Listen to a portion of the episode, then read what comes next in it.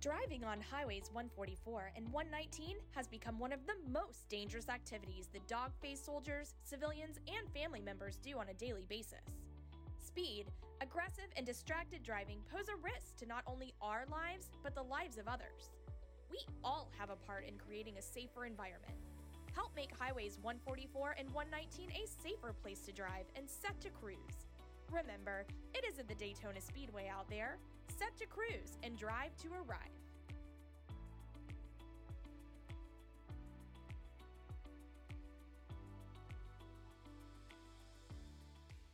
Hey there, Fort Stewart and Hunter Army Airfield. This is Molly with your latest edition of the Marne Report podcast. And today, I am joined by Mr. Brian Perry. He is the superintendent for the South Carolina Fort Stewart area schools, and he is going to give us all kinds of information about the return to school. Welcome, Mr. Perry. All right, thank you. Thank you for having me. Sure thing. I cannot believe that it's already time for back to school. I feel like summer just started. That's right. Yeah, So- it did. It was shorter here at Fort Stewart for sure this year. Yeah, yeah, you're right. So, you know, we've got a lot of families that have all kinds of questions. What is the return to school on Fort Stewart going to look like? Gotcha. All right. So we are gonna uh, we are gonna operate very similar to what we did last year when we were in person. You know, last year we came back in October and went throughout the rest of the school year. So we're gonna operate very similar.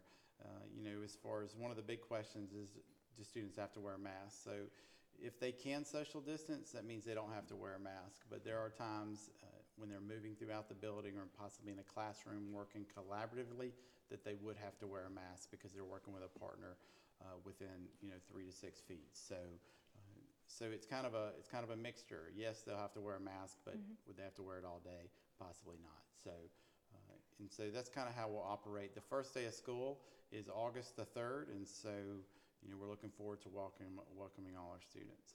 Awesome. So, everyone is back in person right. this year. Yeah. No more virtual schooling? So there is a virtual option. Parents had an option in the in, uh, when we registered in the spring to do a virtual option, and so uh, you know I'll be honest. There's probably um, I would say two to three percent of our students selected the virtual option. So we still do have students that you know for for whatever reason you know that uh, med- a medical concern or a medical concern at home or or personal preference wanted to Yeah. do the virtual. So that option is still available for DoDEA and, and Fort Stewart students. So, but f- for the majority of our students, we back in person. And again, our school, uh, we operate uh, based on the HPCon level. And so if we're in Alpha or Bravo here at Fort Stewart, then we'll operate in person.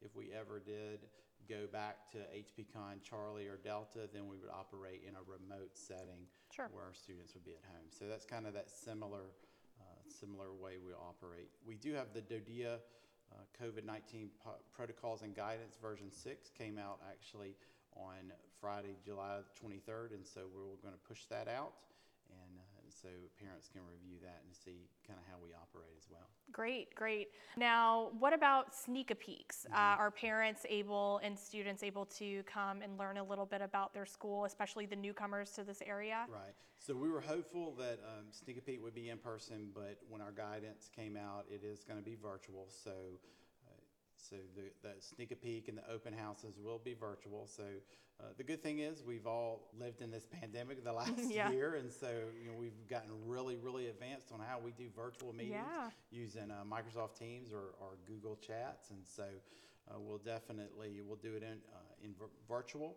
and make sure that the um, the kids at home can see their teacher's face. So when they come to school in person on day one, they'll be able to, to recognize who their teacher is. So Yeah. Uh, we're excited about that, and you know it still can work virtually the the sneak a peek and the open house. So um, you know that's how it will be, and you know and then first day of school will all be in person and, and excited for that. And how do families find out about when their sneak a peek is and how to, where they go to, to see all of that virtually? Gotcha. So our principals will be pushing out information specifically, and so uh, you know, with being virtual now, they may you know change the schedule or, or update it to make it, I say, more effective or more efficient. You know, I, I do know uh, schools were looking at uh, doing, uh, you know, sixth grade at a certain time and others, you know, so, Oh, sure. so Kessler, you know, they may have a sixth grade at a different time, but be on the lookout for information from Dr. Crowder in her office on that. And then, uh, you know, and so, so I'd say just be on the lookout for, for your information from your principal. Yeah.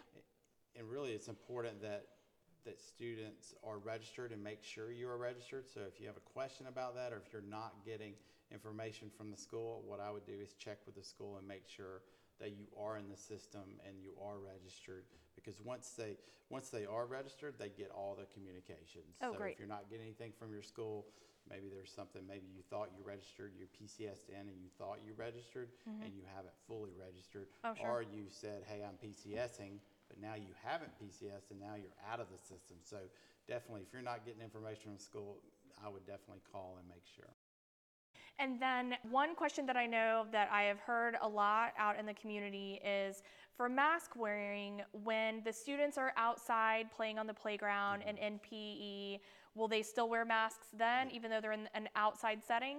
So it's that, uh, it's still that social distancing. Right. So you know, I would, I'd like to say indoor and outdoor, you know, they're Mm-hmm. similar, but as long as they can social distance, they, they will not have to wear a mask. Great. But if there's, uh, if it is some social distancing, and so our, again, and guidance came out today, and I, you know, actually on the June, Ju- July twenty-third, so we're up to, we're looking at that, reviewing that, and Yeah. making sure. So if that changes, then we'll definitely, uh, push that out and make sure, and that, and that's how we follow, we, you know, our DoDEA teachers, we, every time a new version comes out, we update, we update our teachers and principals, and so we work through that, through that guidance and protocol document. Great, great. Well, is there anything else that you would like to add to our family members in our community? No, I just uh, appreciate the opportunity to, you know, answer some questions and provide some information. I know we, we try to, communication is key to our success, and, uh, you know, I encourage parents to reach out to their schools or principals, uh, my, my office as well, if, uh,